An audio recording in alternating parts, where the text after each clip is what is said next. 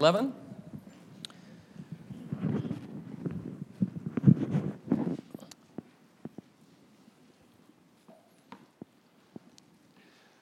Hebrews 11. This sermon is entitled Why Loving Trees is a Sin. I like to mess with Drew. Uh, but uh, no, seriously, we, we need to watch out for idolatry, even if it's trees. Drew? Good to see you this morning. Of course, I'm joking, uh, just in case somebody doesn't realize that. Uh, I appreciate uh, the men of this congregation who take the effort to think about what we're going to be talking about and try to weave together uh, the things that we sing and the things that we're going to study and read together. I appreciate that so much. Good to see you this morning.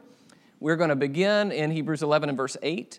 We're going to spend some time in different parts of this chapter uh, for a few minutes this morning. Hebrews 11 and verse 8 says, By faith, Abraham obeyed when he was called to go out to a place that he was to receive as an inheritance, and he went out not knowing where he was going. By faith, he went to live in the land of promise as in a foreign land, living in tents with Isaac and Jacob, heirs with him of the same promise. For he was looking forward to the city that has foundations, whose designer and builder is God.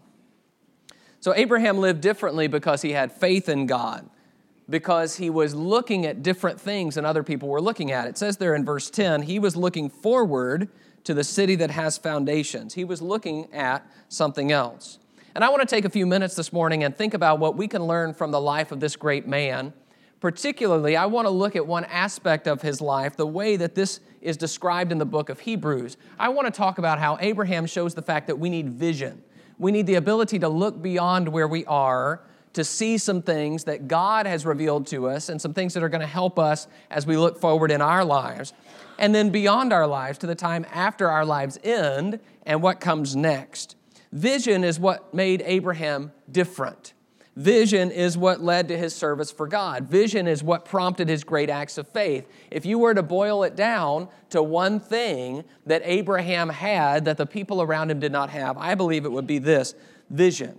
Because Abraham saw things other people weren't seeing, and that led him to obey God.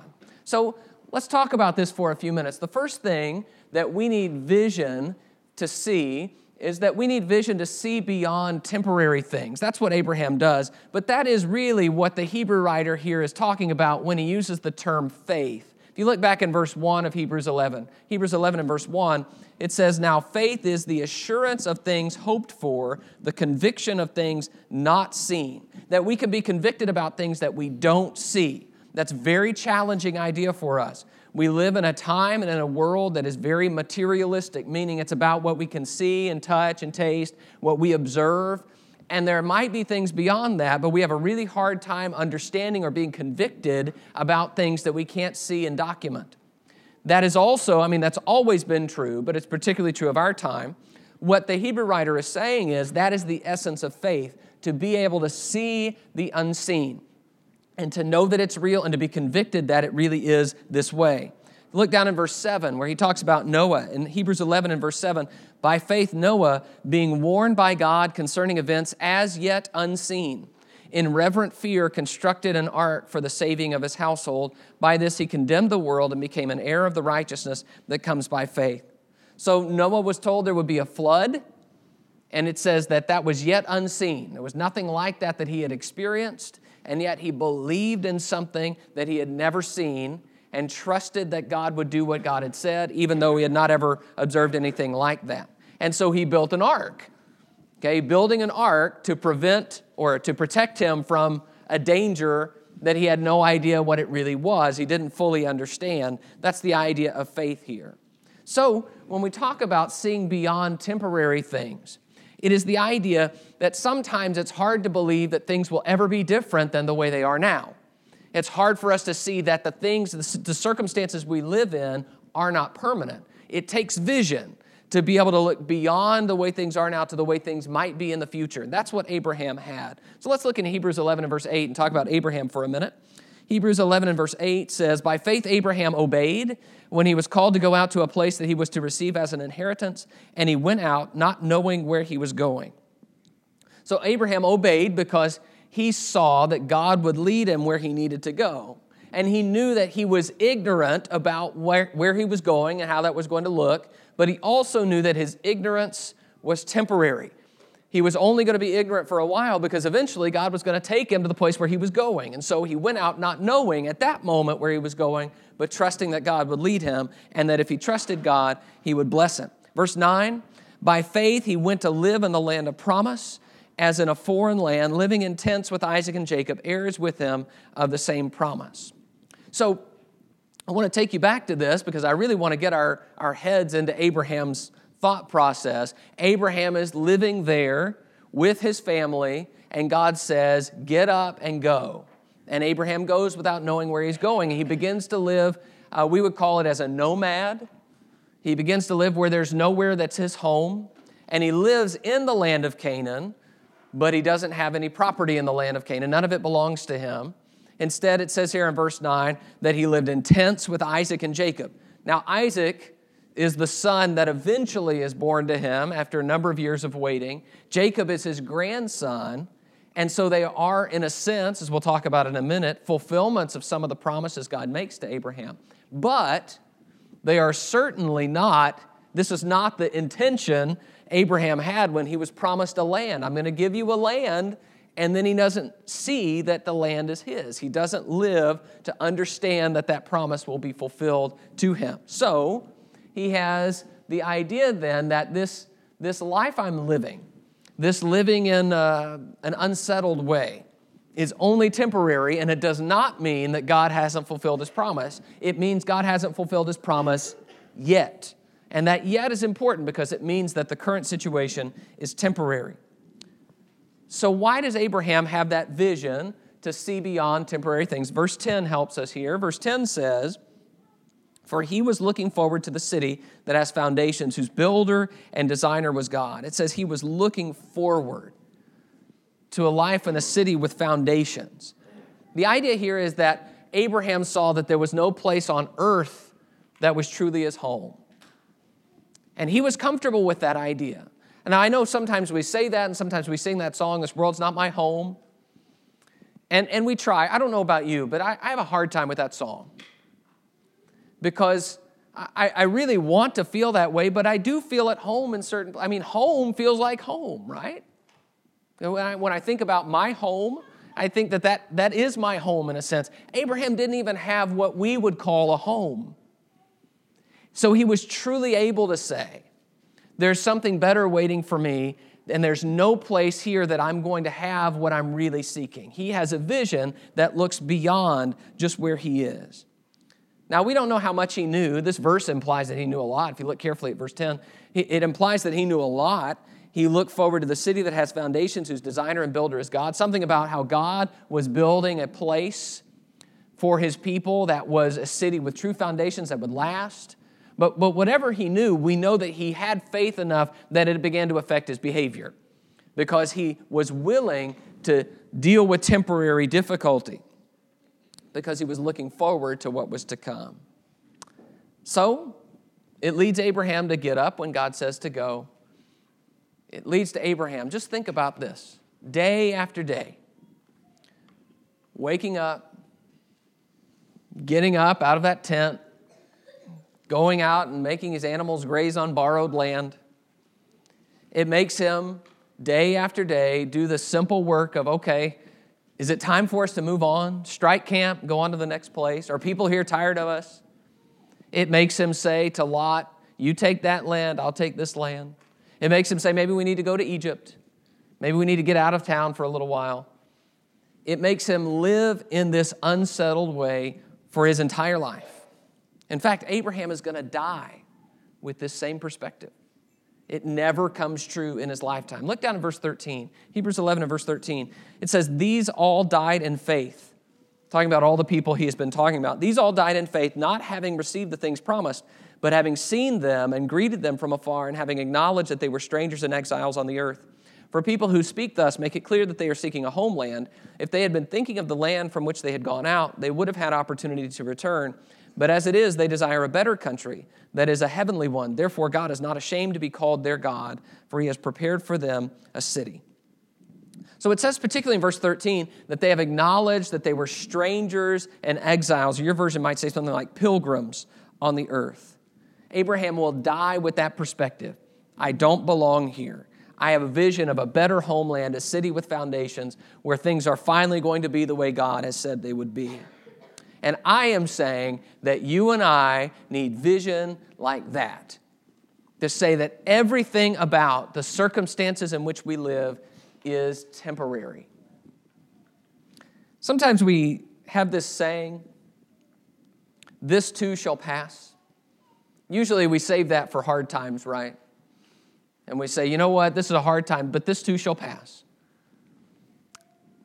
It helps us in those situations to understand that the situations of our lives are temporary.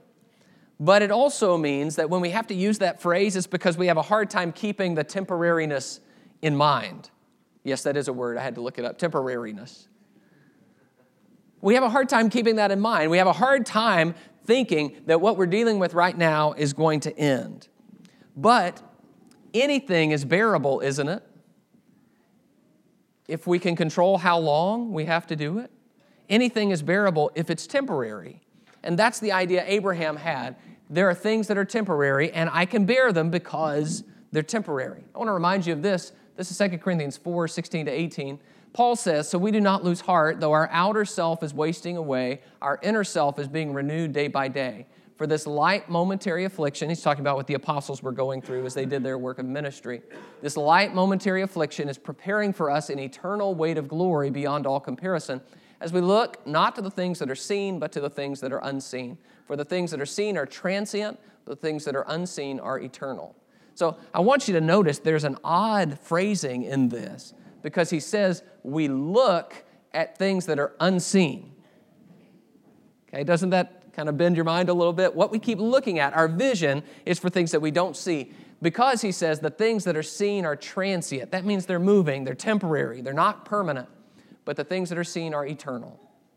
So we too need the vision to be able to see that even as we die, as our outer man perishes, that our inner man can be renewed and that the suffering we go through is not worth comparing to the glory that we're going to receive as God's promises are fulfilled.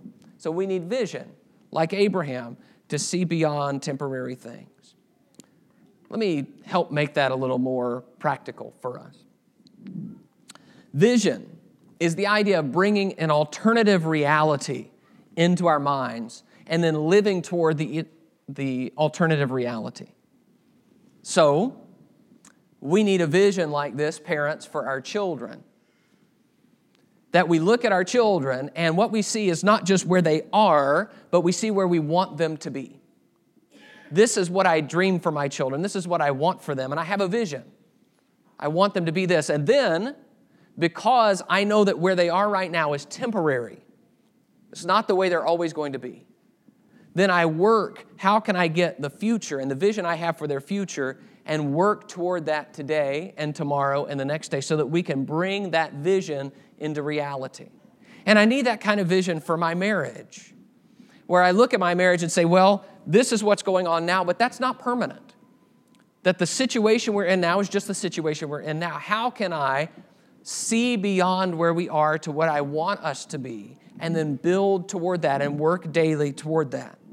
I need that kind of vision for my work so that I can look at my work and say, Where am I? Where do I want to be? And how do I bridge that gap? I need that kind of vision for my spiritual life where I say, I want to be this kind of person. I want to be a man of prayer. I want to be someone who knows the book. I want to be someone who shows care for other people. And then, well, if I have that vision, how do I work toward that vision? But I have to understand in that that there are things that are temporary and that the state I'm in is not permanent so that I can walk toward a better place like Abraham did.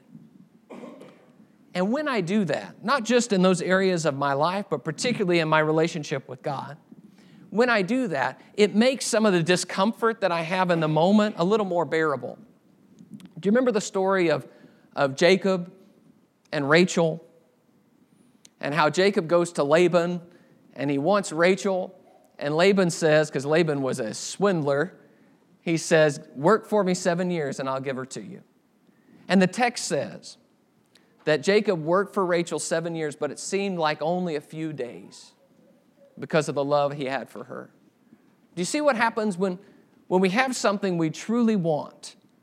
When we have that kind of vision, it makes hardship more bearable because we have something we want so badly that we'll endure that. That's what Abraham was like.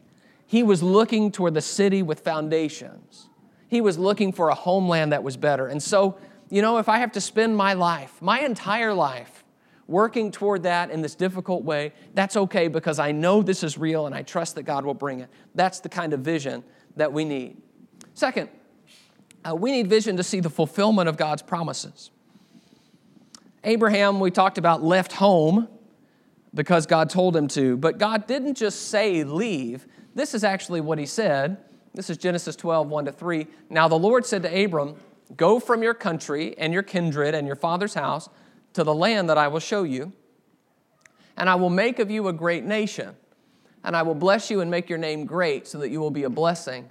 I will bless those who bless you, and him who dishonors you I will curse and in you all the families of the earth shall be blessed. There's a lot to say about this passage, but I, I really want you to see the idea that he promises to make a great nation of Abraham. And he also promises to bless all families of the earth through him. So, part of that is the land that he's going to take him to, but part of that is the idea that he's going to give him children and make one man into a great nation. And Abraham has to wait a long time to see that promise actually fulfill.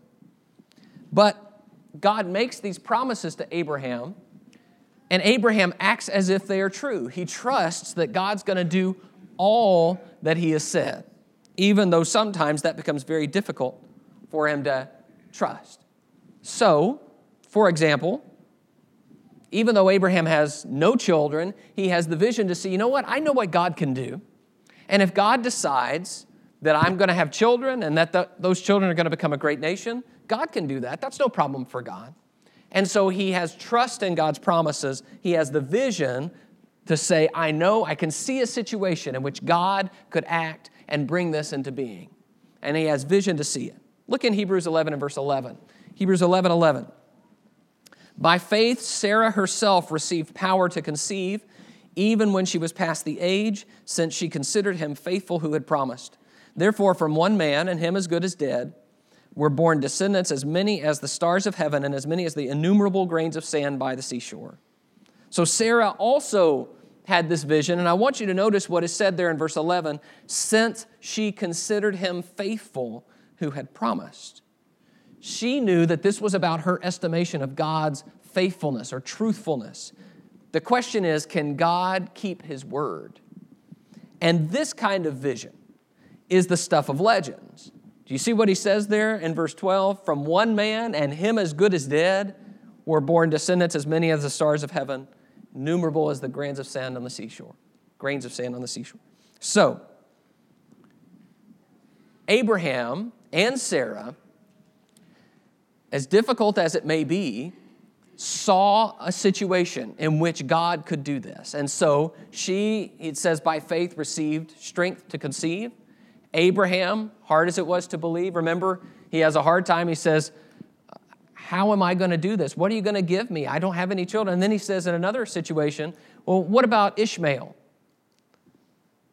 And God says, No, no, I'm going to give you a son by Sarah. And so Abraham believes God. In fact, I want you to take a moment. Let's, let's put a marker or a finger here in Hebrews 11. Go with me over to Romans 4, because in Romans 4, Paul really details how challenging this was for Abraham to believe and, and how many different opportunities he had uh, to turn away from actually accepting this idea of the promise God had made.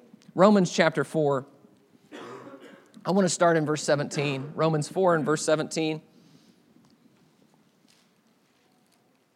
It says, As it is written, I have made you the father of many nations in the presence of the God in whom he believed, who gives life to the dead and calls into existence the things that do not exist in hope, he believed against hope that he should become the father of many nations. As he had been told, so shall your offspring be.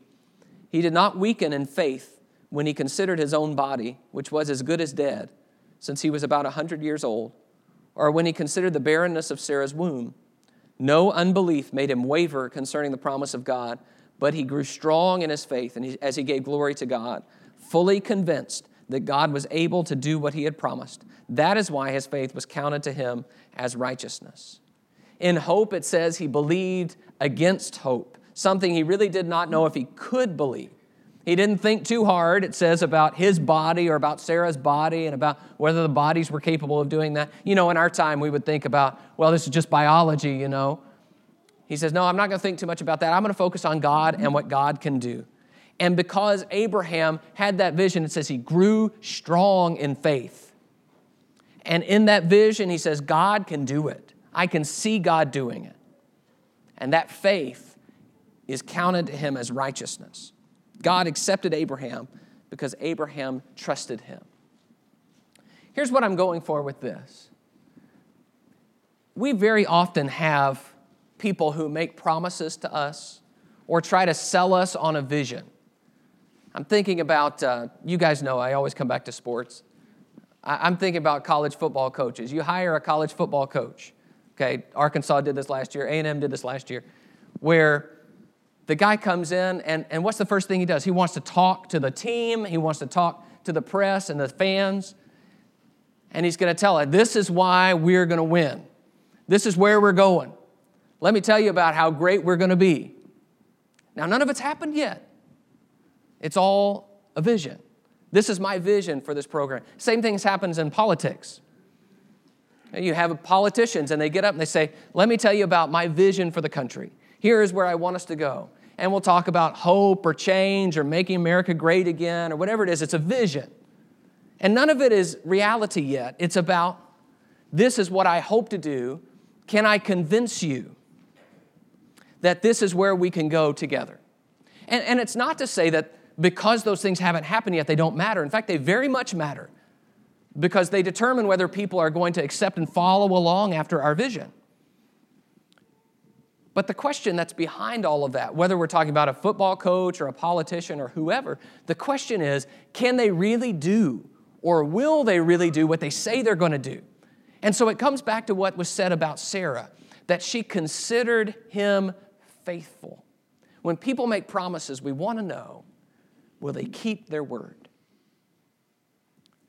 And when we talk about God, we need the vision to know that when God promises something, I'm going to have to see that somehow God's going to make that happen. I have an abundance of evidence of the fact that God is faithful to his promises. Over and over again, he shows it. In fact, very often, I love this about God, he fulfills his promises in ways that we wouldn't expect, in ways that almost always surprise the people he promised, even Abraham at times. But what I'm saying is, we need the vision to see God's going to find a way and I need to be ready for how God's going to do that. Let's go back to Hebrews 11. Hebrews 11. You see a lot of this in this chapter uh, where we talk about vision and God fulfilling the promises, particularly because a lot of the great heroes of faith did not see the full fulfillment of what God had told them was going to happen. Hebrews 11 and 13 Hebrews 11, 13. These all died in faith, not having received the things promised, but having seen them and greeted them from afar, and having acknowledged that they were strangers and exiles on the earth. Do you notice the language there? They saw the promises and greeted them from afar. I picture uh, somebody waving from a distance. I see it, I want it, but it's, it's distant, it's far away from me. And yet they accept it and welcome it as their own. God has fulfilled and will fulfill his promises. They lived by a vision. In fact, in verse 39, Hebrews 11 39, and all these, though commended through their faith, did not receive what was promised, since God had provided something better for us, that apart from us, we should not be made perfect.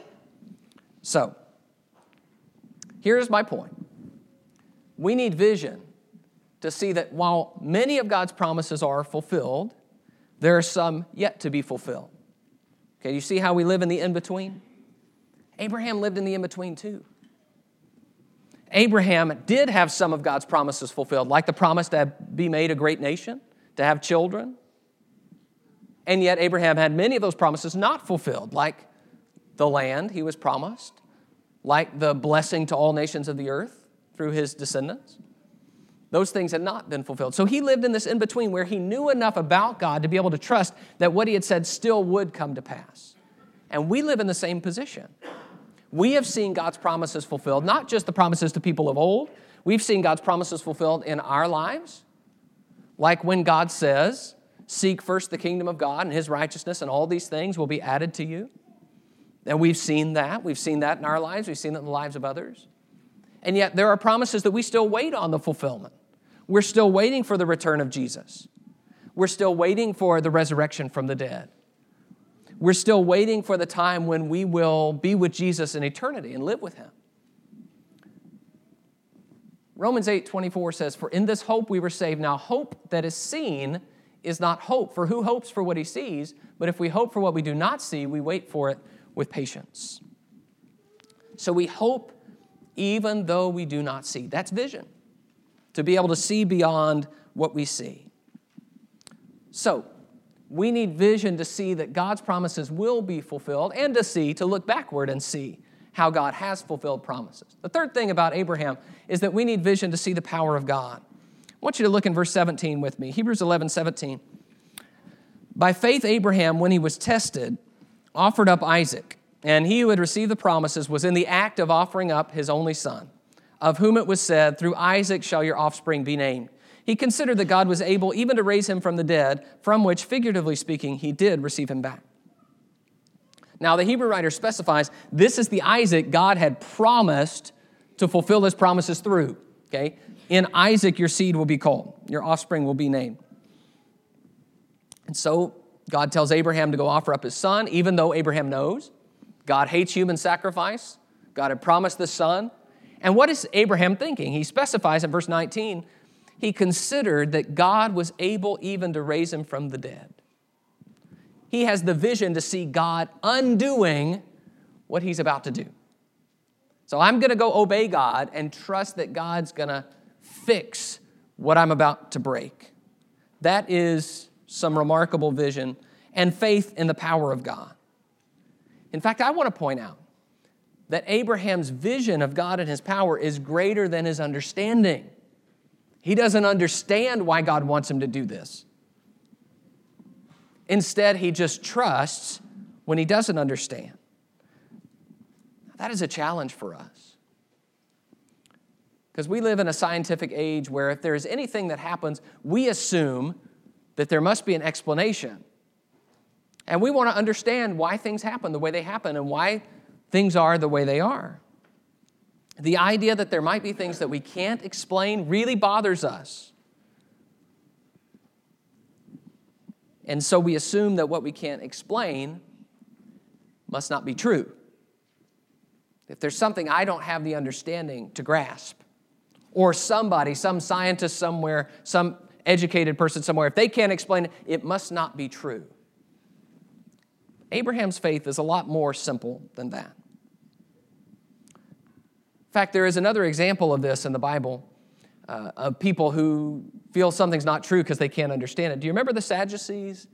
Sadducees were the ones who denied that there was a resurrection. And they come to Jesus and they had this elaborate scene where one woman's married to a man and he dies, and then her, his brother marries her, and so on and so forth. And then they ask the question Jesus, in the resurrection, whose wife will she be? See, what they think is if I can't explain how the resurrection works, and if you can't explain how the resurrection works, there must not be a resurrection. And Jesus says, Do you remember? You're wrong.